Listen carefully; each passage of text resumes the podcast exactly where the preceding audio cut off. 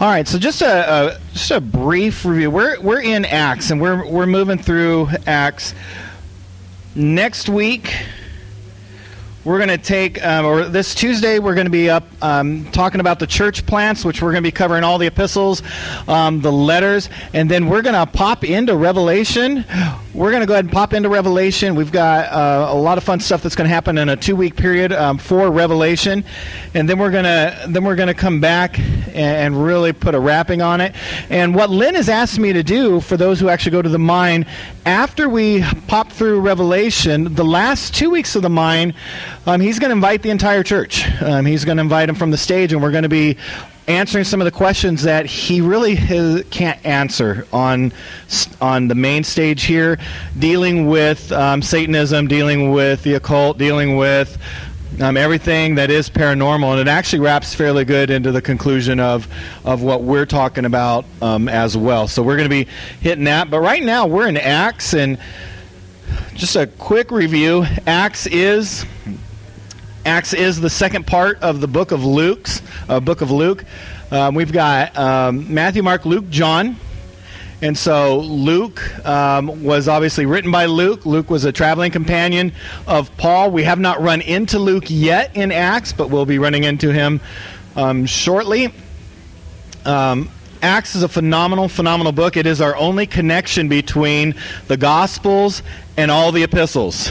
And if you would not have Acts, if you would just go from the Gospels and then you'd start into Romans or any of the other letters that were written to the churches, there'd be a significant gap. Um, much like that gap that we talked about in between the Testaments, there'd be a similar type gap to where you're going, well, wait a minute, during the Gospels, this guy named Paul wasn't even evident. Now he's writing every letter to these churches that apparently he, he found. And so Acts really helps us with that transition of um, um, where uh, and who Paul is. It also helps us with that transition because uh, Acts is where we find out that the church leaves Jerusalem. You'll notice that throughout the rest of the New Testament, Jerusalem is no longer in play. Um, because for the most part, the rest of the New Testament, Jerusalem is sacked. it's done. Okay, the temple's destroyed. And so as we look at a lot of the the letters that went out to the, the Ephesians or, or, or whoever, Thessalonica, Jerusalem's already done, and the church is expanded up into these up into these territories. So last week we we talked a little bit about that expansion. So if you have your Bibles, turn to Acts chapter one real quick, and let's go ahead and look at this um, first section. All right, we can shut that door now. so, so go ahead, Barb. Yeah. Uh, or don't shut it all the way, just leave it sort of half. All right, so if we look at um, Acts chapter 1, we, we realize that it was written to a guy named uh, uh, Theophilus. Most likely, this is a real guy. Some people think it's um, um, written to just a generalistic group, but um, it seems to be written to an actual guy named Theophilus. There's a very good chance that this Theophilus had something to do with Paul's court case.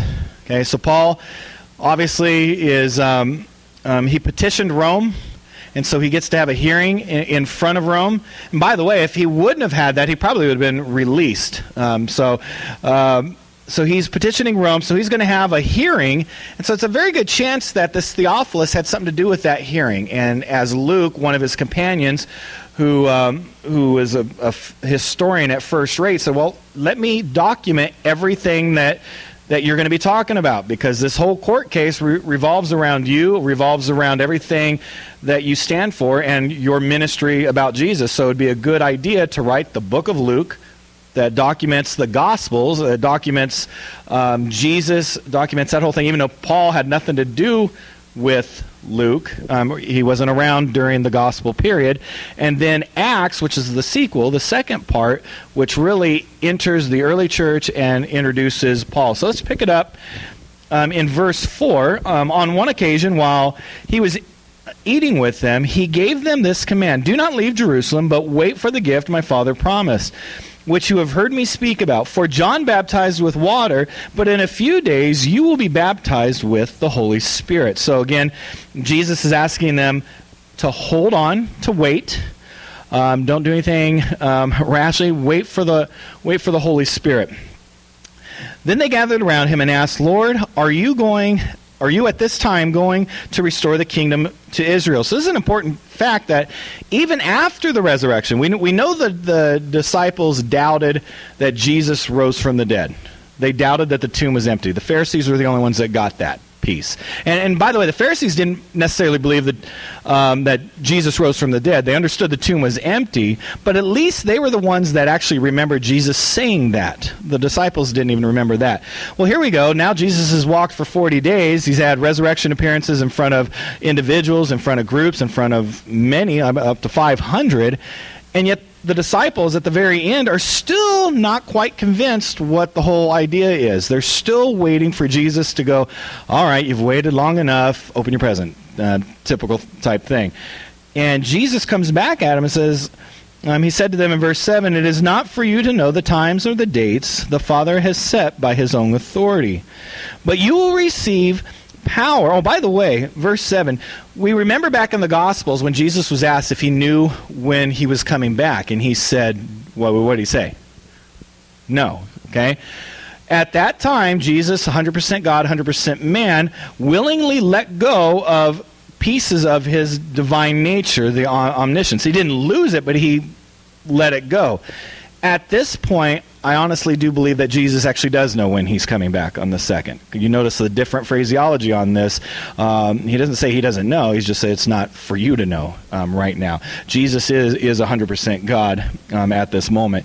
It is not for you to know the times or the dates the Father has set by his own authority, but you will receive power when the Holy Spirit, third part of the Trinity, comes down on you. And you will be my witnesses in three different areas, well, actually four, in Jerusalem, in Judea and Samaria, that's the outer regions of Jerusalem, and to the very ends of the earth.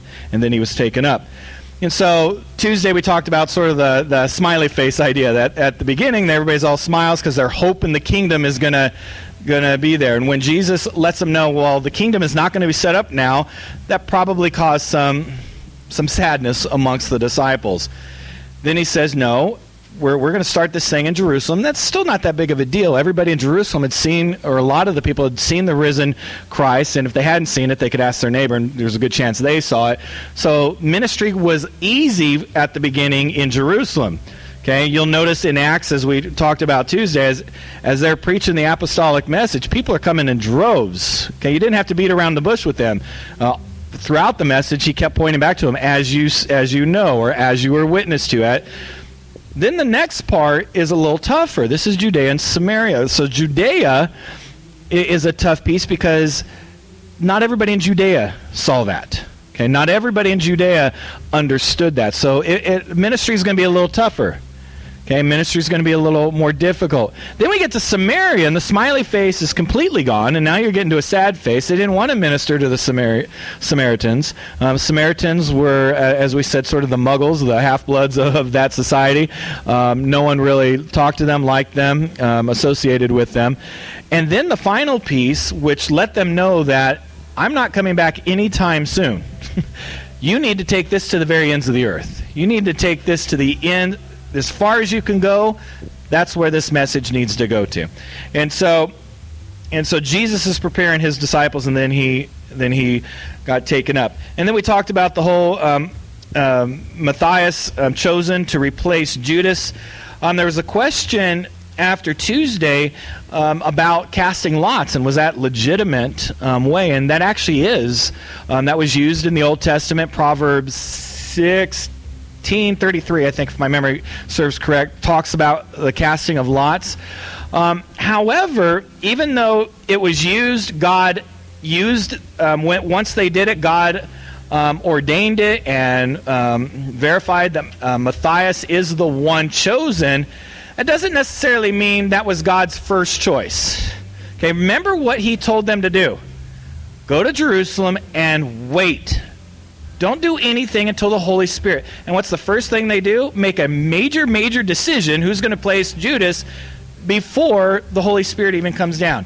God still blessed that. We, we see in later scripture that um, heaven is going to, the foundations of heaven is going to be on, on, the 12 disciples. And, and I honestly believe Matthias is the 12th disciple that that's referring to, not Paul. Okay? So so God ordained that, but I'm not sure that was necessarily God's first first choice um, in that in that um, area. So then we walk through as the Holy Spirit um, comes down on them. They talk in tongues. So now we're going to catch up. We weren't quite able to finish what we wanted to. We sort of left off in chapter four, right before chapter five.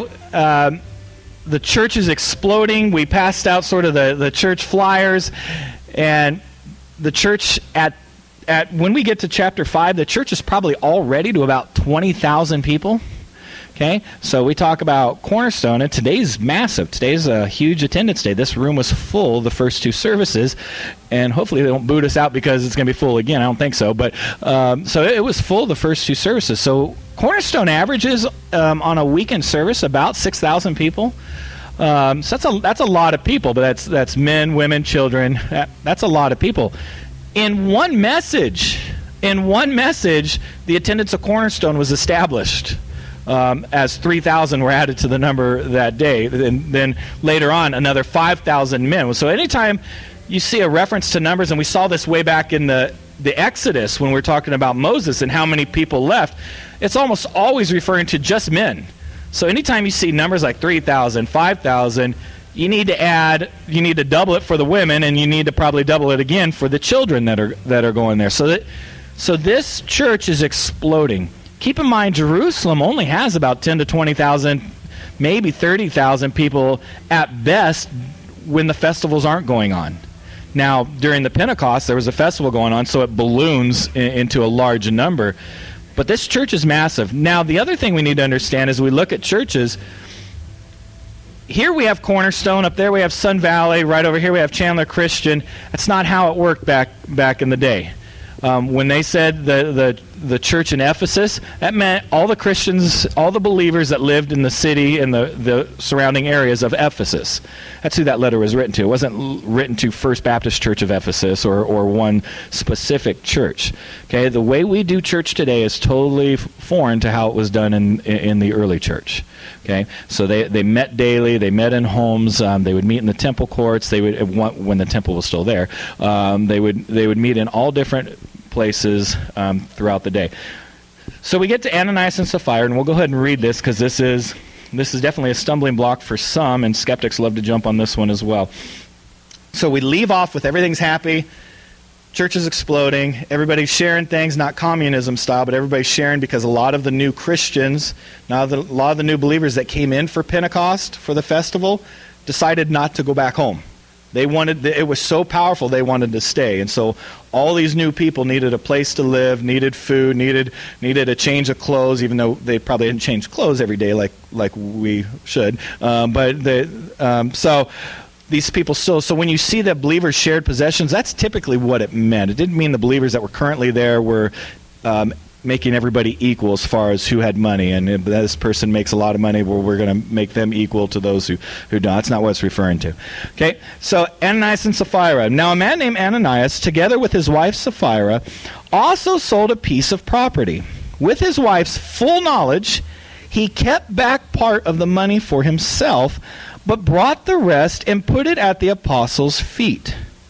Then Peter said, Ananias, how is it that Satan has so filled your heart that you have lied to the Holy Spirit and have kept for yourself some of the money you received for the land?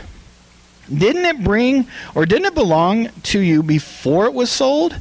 And after it was sold, wasn't the money at your disposal? What made you think of doing such a thing? You have not lied just to human beings, but to God. When Ananias heard this, he fell down and died. Okay, so that's a weird. That's just a weird way it's written. You, you, you, would think is oh he fell down and he and he begged for an apology, or fell down and cried, or he fell down and no, he just simply died. Um, and then it, it gets worse.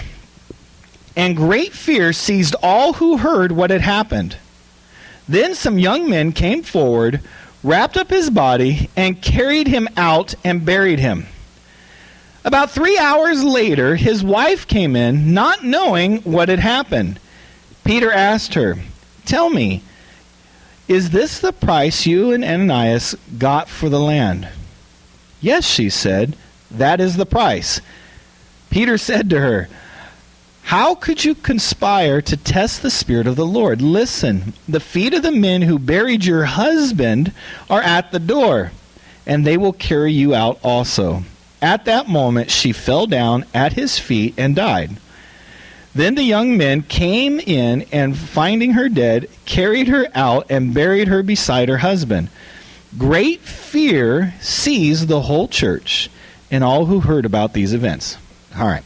So it, it's easy for us as believers to just read by that and going, whew, that was heavy. Okay, let's get to the apostles' heal many, and we, we just move on past these things.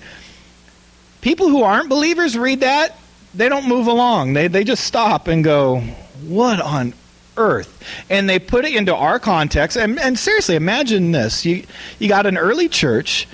Um, you got these usher guys, okay? They're still not this has never happened before.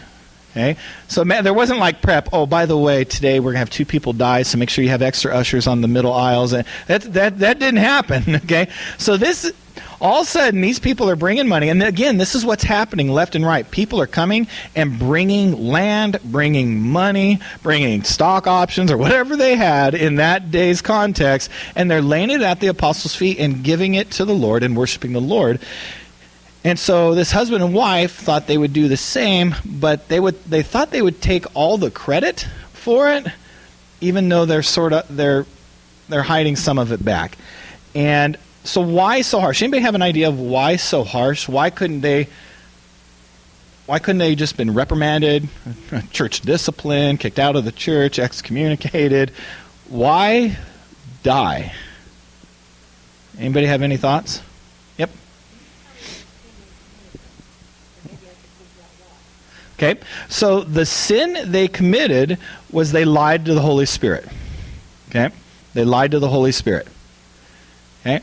Now, some of you are going, wow, I think I've lied to God too at some point in my life. And, and so keep in mind, this, this sin in our context is probably not that big of a sin. But also keep in mind, the sin that brought sin into the world to begin with was someone biting into a piece of fruit. Okay, so we don't want to make the mistake of weighing sin and which one um, God actually goes. You know what? This is this is something that we need to use a, as as an example. Okay, so so this the reason why it was such a weighty issue is because of when it happened, not necessarily what they did. Okay, yes, it's bad to lie to the Holy Spirit. Yes, it's bad to hold back and take credit, which I think a lot of us have done stuff like that before. Um, that's all bad stuff. But it's when it happened that's the issue.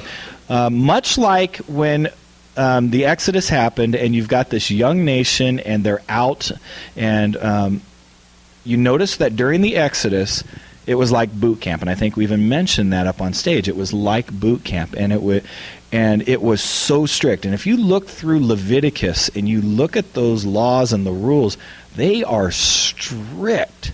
I mean, they are strict, legalistic. I mean, to the word. To, I mean, you you don't mess with stuff because at that time God was was creating a nation and he was doing the foundation of an, of what would become the nation of Israel.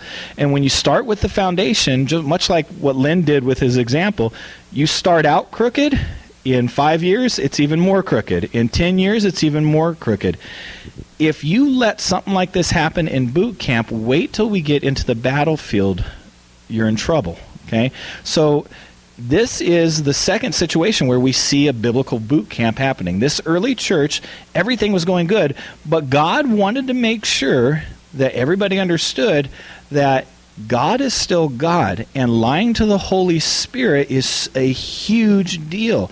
God is a holy God.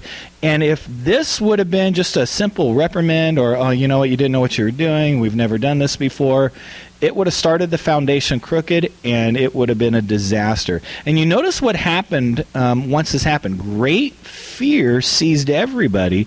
So people sort of took a, a breath and went, okay, this is still this isn't just some weird church that's starting out and we're not to we're not to be so strict like um, like the Pharisees. We're not going to be so strict like like uh, what we came from, and we can sort of take this willy nilly. And, and no, it it was still wasn't legalistic, but it was still strict. The same God that they worshipped for years is still the same God. It's a different context, a different a different setting, but man, this is still the same God. And so this was an instance where, you know what? We're, we're going to use this as an example that we can't let let this go because um, this cancer will grow. And so, as harsh as it is, and it, and it is harsh, that that's the reason why why it was um, so harsh.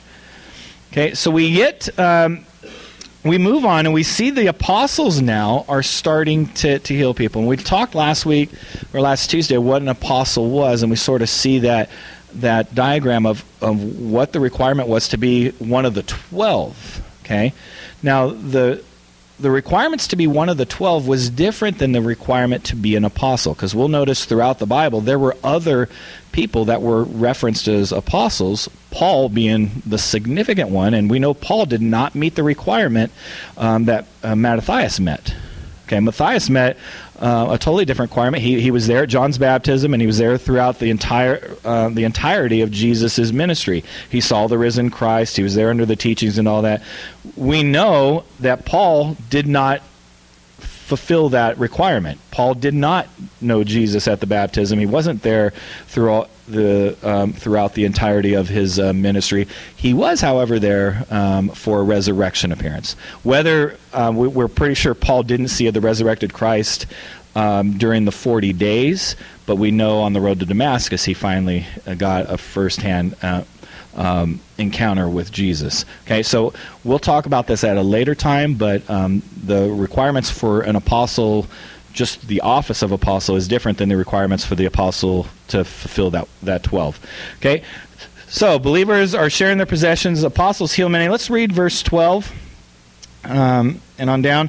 The apostles performed many signs and wonders among the people, and all the believers used to meet together in Solomon's colonnade. That's the temple courts, the, the portico. Now, once. Now, no one, um, no one else dared join them, even though they were highly regarded um, by the people. Nevertheless, more and more men and women believed in the Lord and were added to their number. As a result, people brought brought sick into the streets and laid them on beds and mats, so that at least Peter's shadow might fall on them um, as they pass by. Crowds gathered also from the towns around Jerusalem, bringing their sick and those tormented by impure spirits, and all of them were healed. Um, so, here we start getting the first um, idea that the apostles are starting to gather crowds like Jesus did, and for a lot of the same reasons. Remember, Jesus gathered crowds, but it wasn't necessarily because Jesus was just a nice guy and he was a great teacher. Yes, he was a great teacher, and a lot of people flocked to see Jesus. But more people flocked to be healed by Jesus or, or, or to have demons cast out of them, which we're talking about in this series. And so this is starting to happen again. Peter, or they got an idea that, oh my goodness, the apostles now are doing what Jesus did the apostles now can heal people. We saw that w- with the, the beggar. Um, that Peter and John um, healed. So they're they're getting the idea that man, we can be healed. And so you see, people are now starting to line the streets for what? Yeah, for to be healed. How? By Peter's shadow. okay. Now, here's what we need to understand as a misnomer. Nowhere in here does it actually say Peter's shadow actually healed people. okay? What they were doing was going, wow, he's so powerful that maybe even his shadow. So they're they're adding a little bit to probably what, what Scripture would give. Um, I, I, seriously doubt Peter's shadow would be would be healing people. That's not not the purpose of it. Um, but the, the the simple fact is that they were lining up um, to to hear, uh, to be healed, to have the demons. Um, exorcised um, out of them.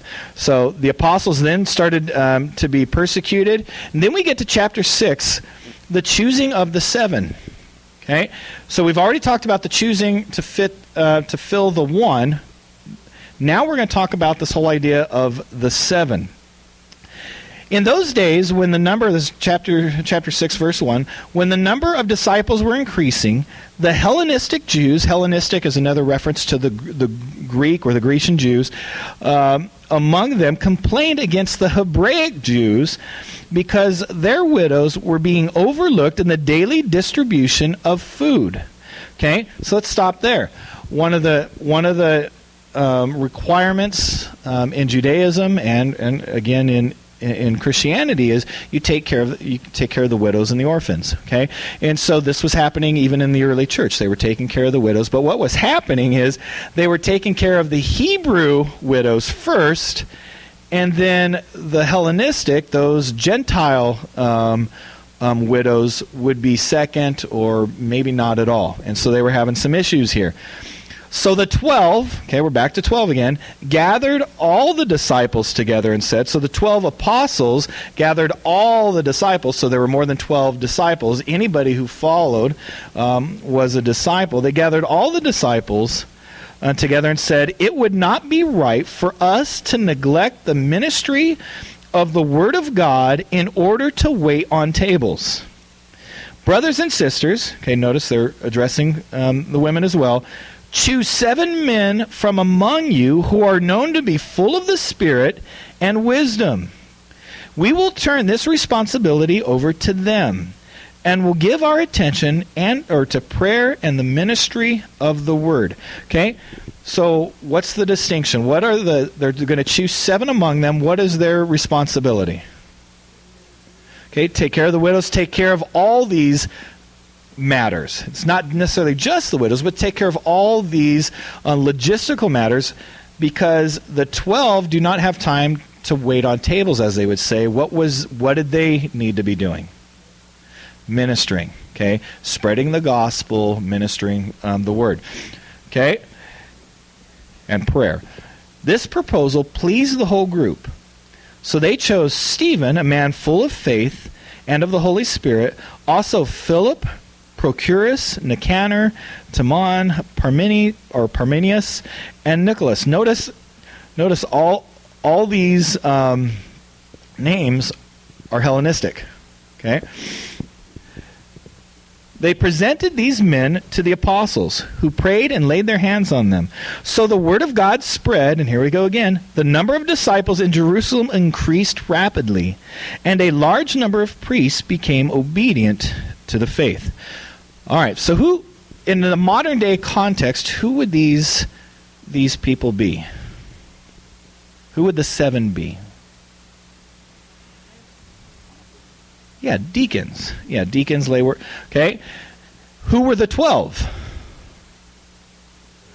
Yeah, like the pastors of the elders. Now this gets confusing for us because at Cornerstone, our elders actually more perform what this would be describing as deacons and our church staff, um, specifically the pastors, me and Martin and, and Lynn, would be more of the elders. Okay, so the elders of the church back then initially started with 12. One rose to be the lead, the lead elder, the lead pastor, and that was Peter at this moment. Okay, as we spread out, that would change in the different um, different areas. So so that that's what this would be. So the deacons were there to handle the money stuff, um, the distribution of food, the dealing with the property, and all that kind of stuff, making sure the church was taken care of. Because the the pastors or the elders, their dealing was spreading the gospel and teaching the word and prayer. So that was their um, their big thing. Okay, then we get to a, a pivotal moment, and this is where the tra- where our first major transition in Acts happens and this is in, in verse 8. Now, Stephen, a man full of God's grace and power, so this was not one of the pastors, this was one of the deacons of the church, okay, one of the seven, performed great wonders and signs among the people. Opposition arose, however, from members of the synagogue of the freedmen, as it was called, Jews of Cyrene and Alexandria, as well as the province of Cilicia and Asia, who began to argue with Stephen. But they could not stand up against the wisdom the Spirit gave him as he spoke. So, again, anytime we're in the Word, anytime we got the Holy Spirit moving in us, Satan cannot stand up against that. The, the, satanic forces of the world and those who who oppose will not be able to stand up, not against you, but against the spirit that's within you. Okay. Then they secretly persuaded some men to say, "We have heard Stephen speak blasphemous words against Moses and against God." So they stirred up the people and the elders and the teachers of the law. They seized Stephen and brought him before the Sanhedrin. They produced false witness witnesses who testified, This fellow never stopped speaking against the holy place and against the law. For we have heard him say these, or that this Jesus of Nazareth will destroy this place and change the customs Moses handed down to us. All who were sitting in the Sanhedrin intent, or looked intently at Stephen, and they saw that his face was like um, was like the face of an angel. All right. So let's stop here. So who ceased? It's Stephen. He's one of the seven. Okay. Um, there's been false witnesses brought against him, and now he's standing where? In front of the Sanhedrin. Okay. This same Sanhedrin that who else stood in front of? Jesus, and uh, even more recently, Peter and John were in there as well. So this is the same Sanhedrin. Now they're looking at Stephen. Okay, Stephen's brought in there. Um, does there any indication that anybody else in the church was brought in there with him? Has anybody ever thought of that? No. Okay. How on earth do we even know about this then?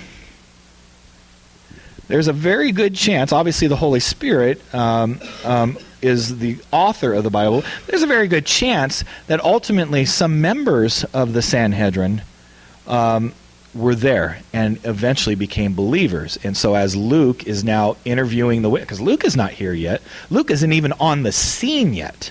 Okay, Luke didn't get on the scene until he started traveling with Paul. This is way, way, way down the road. So Luke, as he's writing Acts, is coming and he's interviewing the witnesses. There's a very good chance here now that Paul is in this room as Saul. Okay, so so they notice um, automatically that his face, he had a face of an angel. Chapter 7. And by the way, this is this is we're about to see as we look at chapter seven, all the way up through the beginning parts of chapter eight. This is the longest um, apology, and an apology is a defense of the faith in the entire Bible. Okay, and this is some, and then this is a powerful, powerful, powerful passage. Then the high priest asked Stephen, are these charges true? And starting in verse 2, just sort of maybe close your eyes um, and or follow you can follow along but imagine you're there and listening to this guy okay this is stephen okay he apparently did not grow up as a hebrew does not know all the script okay so remember that they filled the seven not with hebraic jews but who hellenistic jews so this is a former gentile start catching what he's about to unload on these theologians in here, on these teachers of the law, these guys who have the Old Testament absolutely memorized. Watch what Stephen's about to do. To this he replied, Brothers and fathers, listen to me.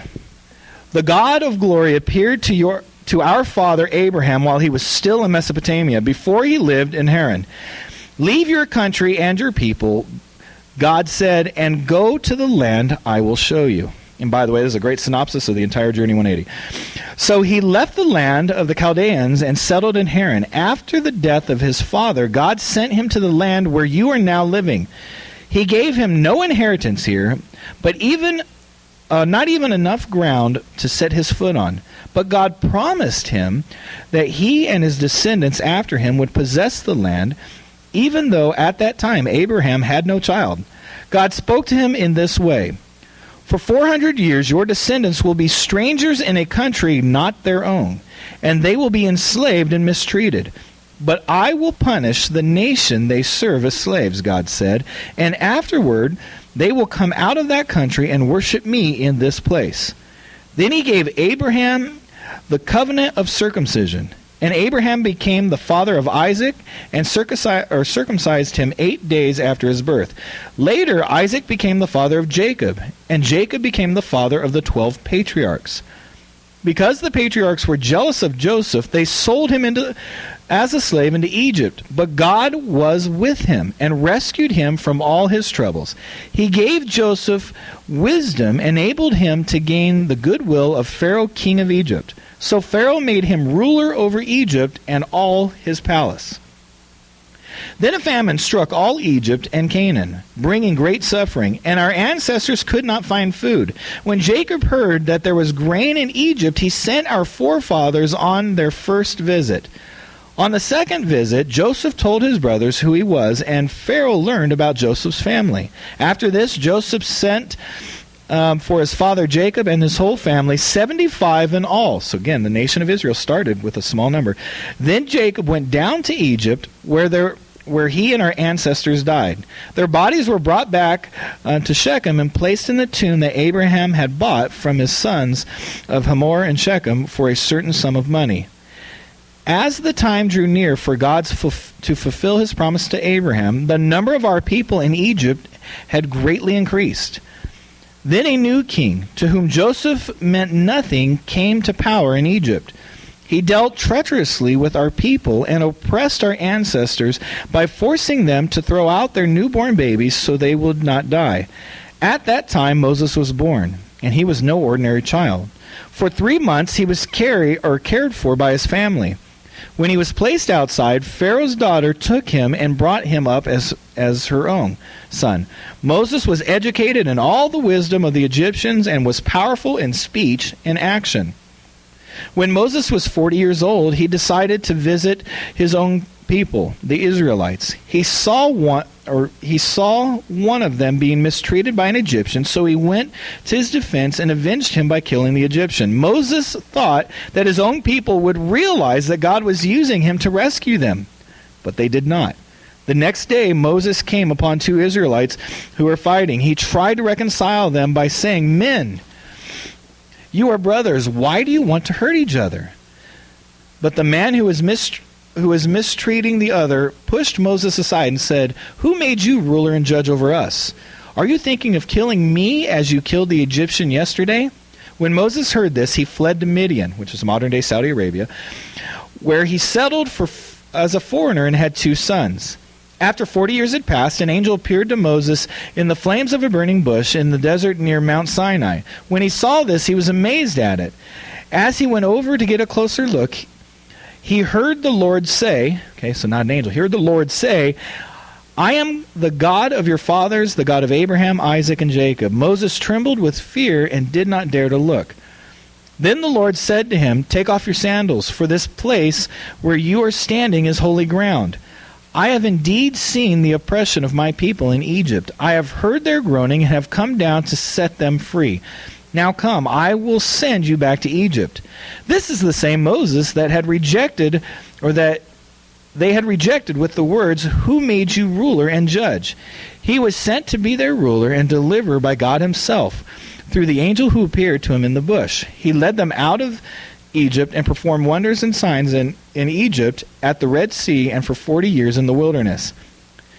This is the Moses who told the Israelites, God will raise up for you a prophet like me from your own people.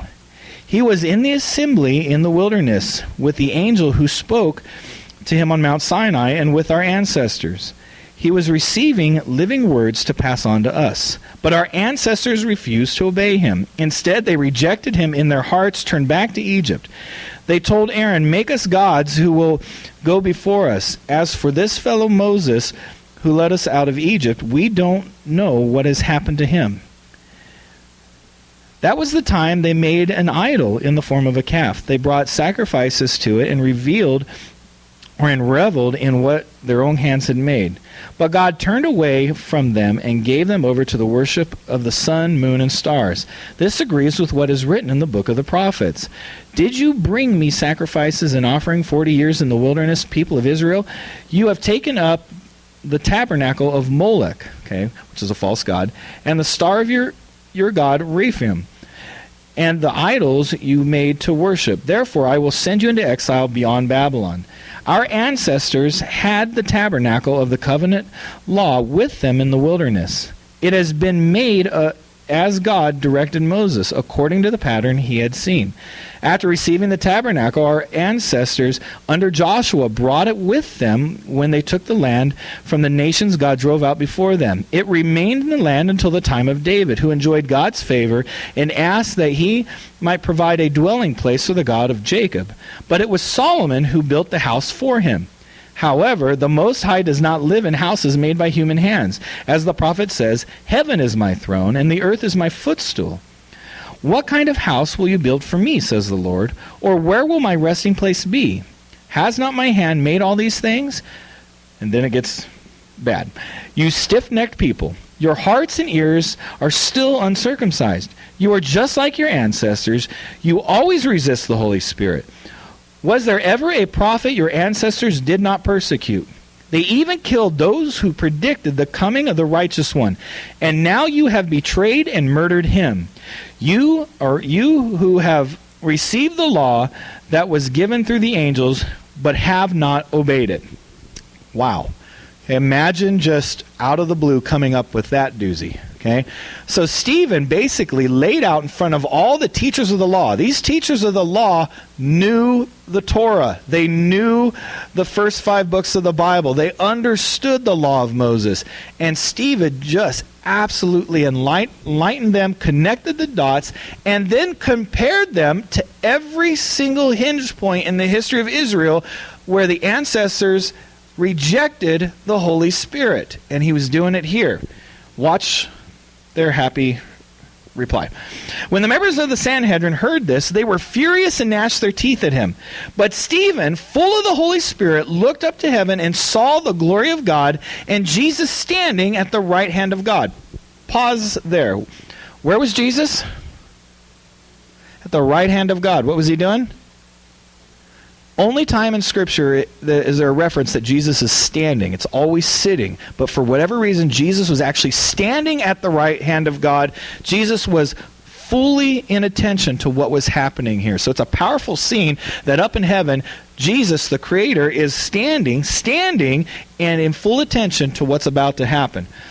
Look, he said, I see heaven open and the Son of Man standing at the right hand of God. At this, they covered their ears and yelling, just like little kids, at yelling at the top of their voices, they all rushed at him, dragged him out of the city, and began to stone him. How is this different than what happened to Jesus? Okay? You see any difference? Okay, Jesus didn't have a reply. Okay, what was the action of the Sanhedrin? What did they kept telling Pilate? We can't kill people. We can't enforce capital punishment. Look what happens just a couple months later. Okay, so we go back to the whole Jesus time in front of Pilate. That was all a bunch of baloney. Um, the, the Sanhedrin absolutely knew they could kill Jesus if they wanted to and get away from it. They they they wanted to have Rome kill Jesus. Okay. At this, they covered their ears, yelling at the top of their voices. They all rushed at him, dragged him out into the city, and began to stone him. Meanwhile, the witnesses laid their coats at the feet of the young man named Saul. Hey, introduction. While they were stoning him, Stephen prayed, Lord Jesus, receive my spirit. Then he fell on his knees and cried out, Lord, do not hold this sin against them. When he had said this, he fell asleep, and Saul approved of their killing him. Powerful scene. Okay, this is a young believer. This is a, this is a young believer. He's not steeped in, in in in the history of Judaism. He didn't necessarily grow up that way, or it seems to indicate that at least. But yet he takes a stand in front of the very people that killed Jesus, just unloads absolutely dead on accurate information and actually extra information than what we've even seen in the Old Testament. Okay, remember, it's Stephen's the one that called Moses out. Remember when Moses used the excuse, uh, I, I, cannot speak? Stephen called him out here, said, oh no, he was, he was very gifted in speech. Um, and so Stephen's powerful, and then the humility. He sees he sees Jesus, which is which is powerful. Okay, he see he sees the risen Jesus, sees him up in heaven, sees him standing at the right hand at the right hand of God, which has got to be amazing sight to see. And then he asks for forgiveness. Then he asks for forgiveness. Now imagine these words. Because who was there approving of the killing? Saul. Who did Stephen ask for forgiveness for? Those who were killing him, which would include Saul. So imagine, a lot of times we just got to put ourselves in their sandals. Imagine Paul for. as he's living for Christ and, he, and, he's traveling and he's reading through uh, and, and, and, he's remembering these moments and he's talking with Luke eventually and Paul's all, yeah. I just imagine Paul crying as he's telling Luke. Guy actually asked for God to forgive me, you know. Uh, it's just a powerful moment. And then here's what happens a major hinge point. On that day, okay, not in a couple weeks, not as they got their politics set. On that day, a great persecution broke out against the church in Jerusalem. And all except the apostles were scattered throughout Judea and Samaria. Godly men buried Stephen and mourned deeply for him. But Saul began to destroy the church. Going from house to house, he dragged off both men and women and put them in prison. All right. So we're gonna we're gonna move on to chapter nine real quick. What time is it? Anybody have a? Okay, so um, we now have a scattering. A lot of times, um, we're not saying that God did this on purpose, but a lot of times when His believers, His followers, don't necessarily follow his direction right off the bat. Sometimes events will come into their life to force it. Okay, and so remember his calling. You were going to go. You were going to be in Jerusalem, and then where? Judea and Samaria. Well, they didn't move to Judea and Samaria until they were forced to. Okay, and so now they they've scattered, and all but the apostles are now in Judea and Samaria. Okay, so they they have fled Jerusalem and fled more specifically Saul which is the Hebrew name for Paul. Okay, so they, they fled him. We're not going to read through this, but now we see as Paul is going, or as Saul is going eh, on a full on. Um, full on power play to basically destroy the entire church. He's going to get rid of the Stephens of the world. Okay, he's got to he's got to get rid of this cancer before it spreads. And anytime in the history of of the world, anytime you oppress the followers of God, the movement grows. It just happens every time. And so this is this is what starts happening here. But I want you to again try to put your put your um, feet in their sandals. Here is Paul, who we see in chapter 9, eventually comes to believe in Jesus Christ.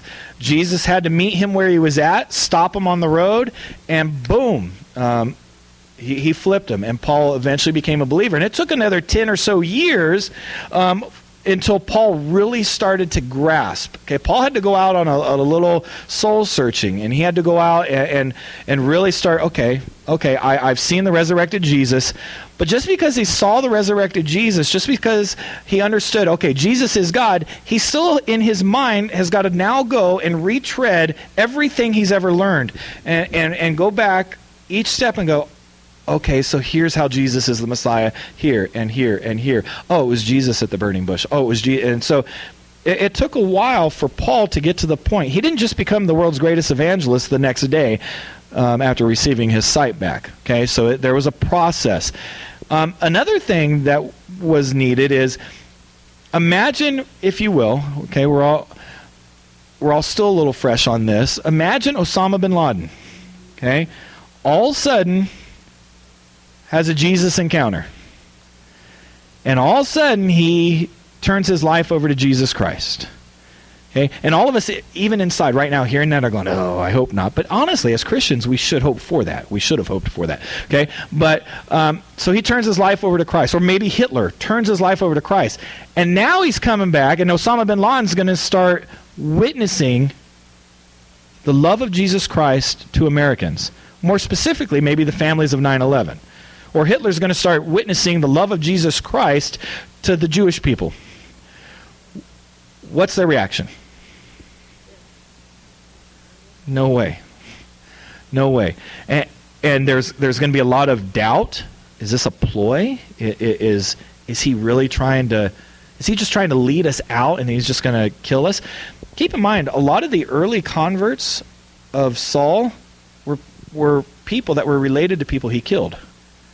Imagine coming and listening to Saul, and as he's probably tearfully just saying, "Man, I, I met Jesus. I turned my life over, and and I'm a Hebrew of Hebrews. I, I can verify it. I'll walk through how Jesus is the Messiah. I'll walk through how he is Lord. And he'll walk through the apostolic message. And imagine you sitting there going, that makes total sense, but he killed my grandma. and I watched him do it. It it's a tough moment for imagine the 12 disciples imagine those who buried stephen going who just became a christian uh-uh it's not true it's not true so this is what this is what Paul's having um, to deal with quite a bit. And so eventually, the, the, the church, through the Holy Spirit, accepts him. The apostles accept him. There's a very good chance there were certain segments of um, the new movement that might have never accepted him. Okay, it's a very, it's a very possible scenario. Okay, so let's skip up into chapter 11. Um, church of Antioch is being formed. Um, the church is now moving on. Antioch's uh, a lot further north, so we're getting out of Judea and Samaria. We're starting to move. Remember, the early um, the movement went faster than the the preachers. Okay, so people that came to Pentecost or people that came to the festivals and and heard the early church, they would go back to their hometowns, and a lot of them would start movements. So a lot of times, as we'll talk about Tuesday night, when Paul or or someone else would would walk into Ephesus or Thessalonica or or Berea or wherever, there's already a, a, a church forming there because someone from and so they would just come in, correct any misconceptions, and, and and, and all that kind of stuff. And this was this happened actually even before the message of Jesus came about. There were times when Paul would enter a, a, situation and they would go, "Oh, well, we heard about the message of John the Baptist." but they had yet heard Jesus. And so th- this would happen as, as um, the Jews would move forward. And then we get in chapter 13 a major, major um, um, scenario that happens in the in the early early church. Okay, and this is where we have our second transition from now Judea and Samaria down to the rest of the world. And this is in chapter, um, at the very end, right after Herod dies, at the very end of chapter 12, verse 25 on into 13. When Barnabas and Saul had finished their mission, they returned from Jerusalem, taking with them John, also called Mark. Now, in the church of Antioch, there were prophets and teachers Barnabas, Simeon called Niger, Lucius of Cyrene, Manaen, who had been brought up with Herod the Tetrarch, and Saul. Okay, so stop there. This church, look at the their staff. That's a pretty powerful staff. Okay, no need for friend days here. You got, I mean, you got some backup speakers that are going to bring the heat. Okay, so this is this is a a, a blossoming church, um, had everything going for it. While they were worshiping the Lord and fasting, the Holy Spirit said, Set apart for me Barnabas and Saul for the work to which they have I have called them.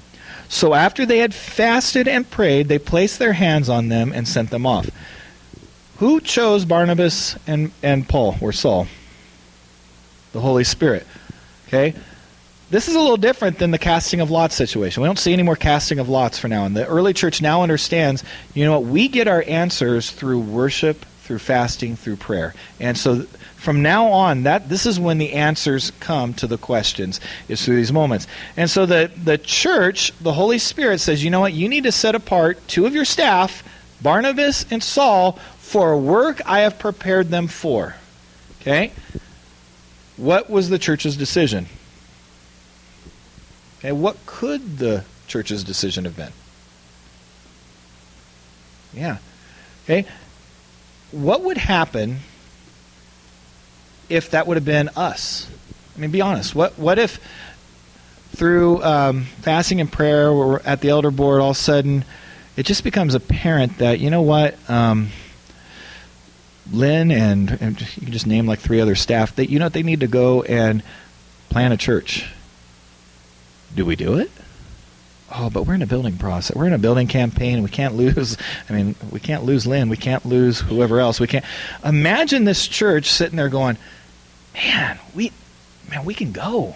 And and I talked about this. I don't know, probably six months ago on main stage. The whole idea of being an anonymously famous church, a church that looks at at what they have and go, you know what, we have it good whether it's the, the Church of Latrobe in Pennsylvania, in Pennsylvania that has this amazing children's guy um, named Fred, and man, we can keep Fred, and we can become a mega church in ourselves. We can become the most famous church within an hour's drive of Latrobe. Or we can say, you know what? I think the Holy Spirit's asking us to move Fred out. And Fred becomes Fred Rogers, Mr. Rogers, and he has a much more global impact, especially uh, specifically an American impact. Or Ebenezer Baptist Church. Man, we have this Martin Luther guy is amazing. He's a great speaker. And whenever he speaks on Sundays, our overflow is filled. But you know what? God might have a greater work for him. And so let's let's encourage him. And so it's all these anonymous so Antioch is really that first anonymous church that said, "You know what? We could rock it with with Barnabas and Saul here. We absolutely can. I mean, the wealth of knowledge Saul has and his evangelist, we could become the it thing. Instead, let's let's send him out. So the Holy Spirit asks them to do it, but that doesn't always mean the church has to listen. And many churches in the history of the world don't listen, and eventually God removes their candlestick and they die. Okay? And so this is an example of the first example of a church that decided, you know what, we're going to go on and become an anonymously famous church. And that's exactly what they did. Antioch disappears off the pages of, of the Bible after that after that moment. But because of Antioch, you can hold your, the rest of your Bible up. This is all legit. Okay? The letter to the Ephesians, the letter to the Thessalonians, the letter to the Colossians, the le- letter to the Philippians, all because they sent Saul. Okay? So, what time do we have? What time does he? What, uh, 110? Okay, we've got a couple more minutes. I'm going to give you just a brief overview, and then we're going to definitely, I'm going to add this into Tuesday night so we'll be able to hit it. Paul took, from this point on, he ended up taking three missionary journeys. Um, his name got flipped. Why, why did his name get flipped from Saul to Paul? Anybody ever question that? Why? yeah, well, yeah, that would be a good, yeah. Histler, and Nostradamus was right. Um, no. Um, so we get uh, the reason why is because Paul's mission is changing.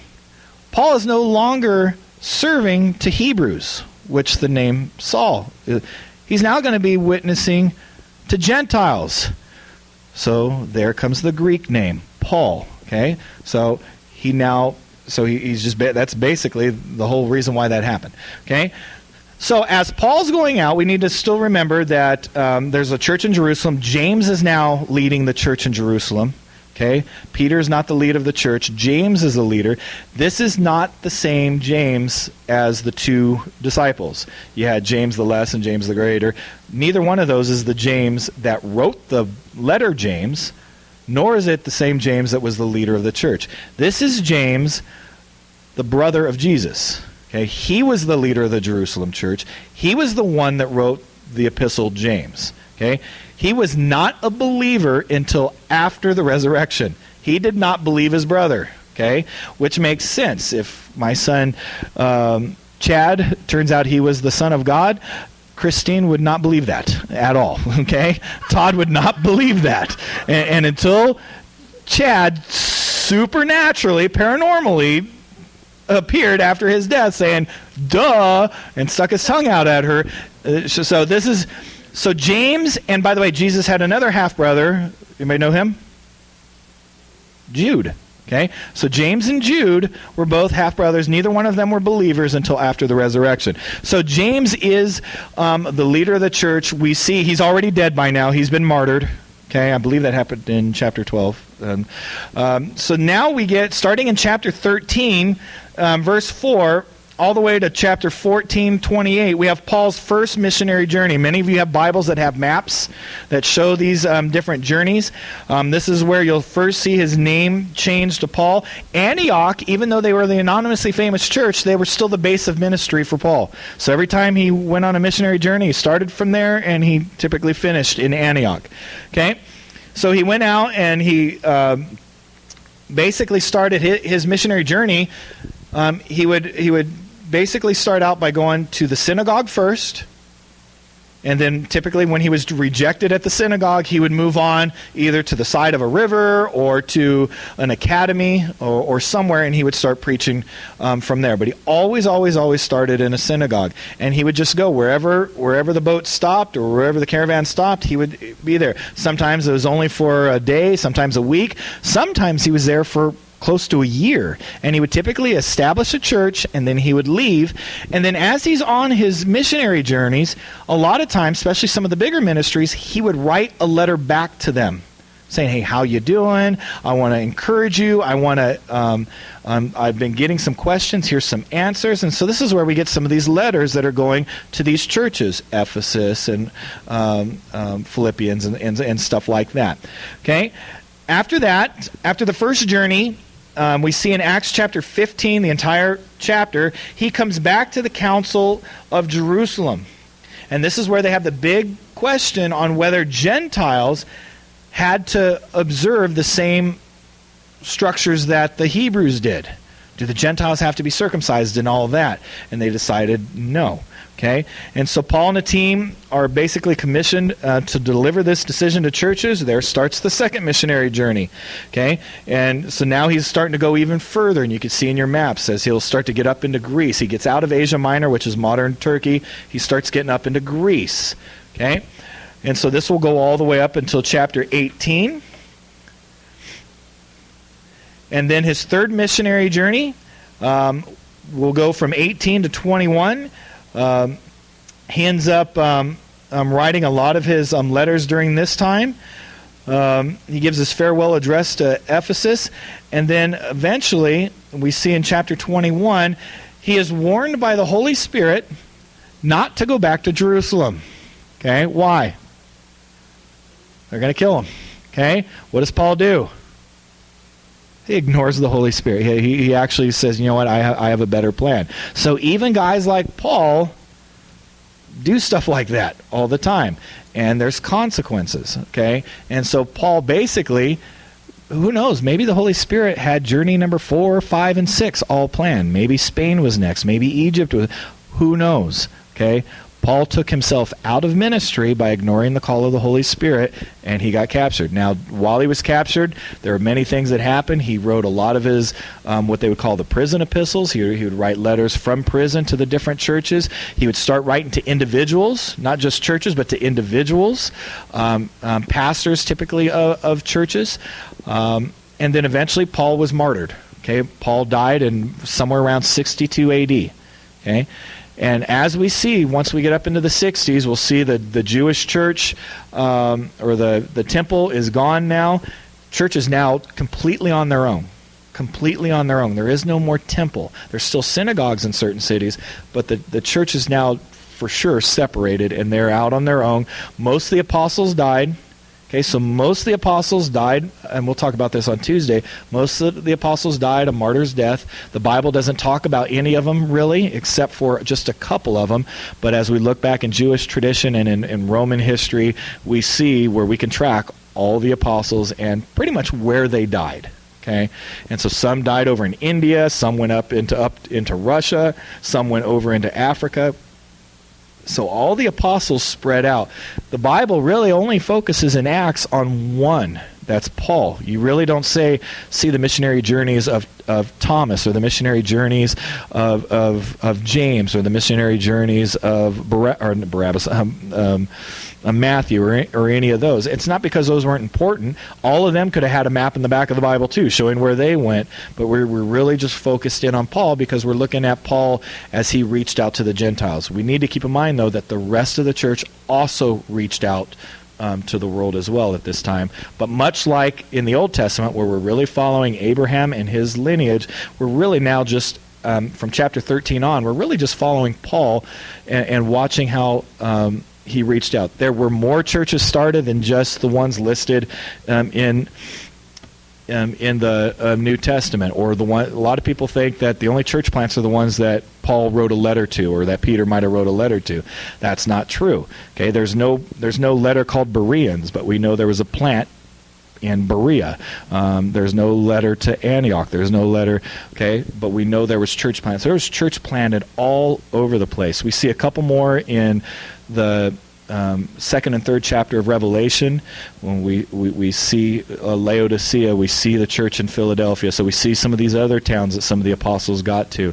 But there were churches set up in India, um, and what we would now know as Russia, up in um, um, down in um, Alexandria. So there were churches set up everywhere. The church is exploding at this time. But again, Acts, most likely because it was a court document, is really following just Paul's history um, after that.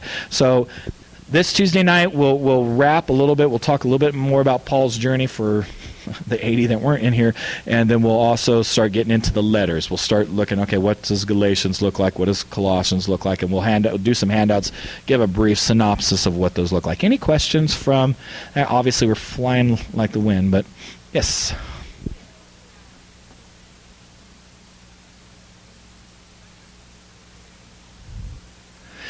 Yeah. Yeah, I mean, obviously, mo- most of of, of it's going to be in the Bible, and and we do need to remember that um, the four Gospels and Acts are absolutely historical documents. They're they're legit. Um, Josephus is a good one. Um, again, as we look back at these historians, a lot of them um, obviously were paid to write their history. Now, I remember someone came up to me after the mine and said, well, I can't believe you're using Josephus as a, an example because he was a politicist. He wasn't really even a historian. Well, that, that's not true. Josephus is considered a historian. Um, was he a biased historian? Absolutely, he was biased. Um, he, he was paid to write um, the history of a war. and and then all those other things that went with it. So he gave a background on the Jews for the Romans that he was writing for Romans. So, but to say that Josephus's history is not that strong is a misnomer. He's not biased towards Jesus by any stretch. He was an antagonist against the Christians. He did not like the Christian movement. He was a he was a Jewish person. However, the Jewish people also didn't like Josephus because he was working for the Romans. And so he would bias a lot of things towards that. But Josephus is a great work to look at. Um, he talks about it. Um, Suetonius is a good one. Tacitus is a good one. There's a whole bunch of ancient historians, but they really Palestine. This is this is like um, I mean I know today's um, official Star Wars day, so this is like Tatooine. This is like a planet that no one really cares about. Palestine. There's a lot bigger history according to Romans happening all over the world than what's happening in this little place where Luke Skywalker came out of. So they, they don't really care about that at that time. But there is definitely references um, to Christ. There's references to the fact that this guy named Christus was um, uh, put on a cross by Pontius Pilate. So those are all evident.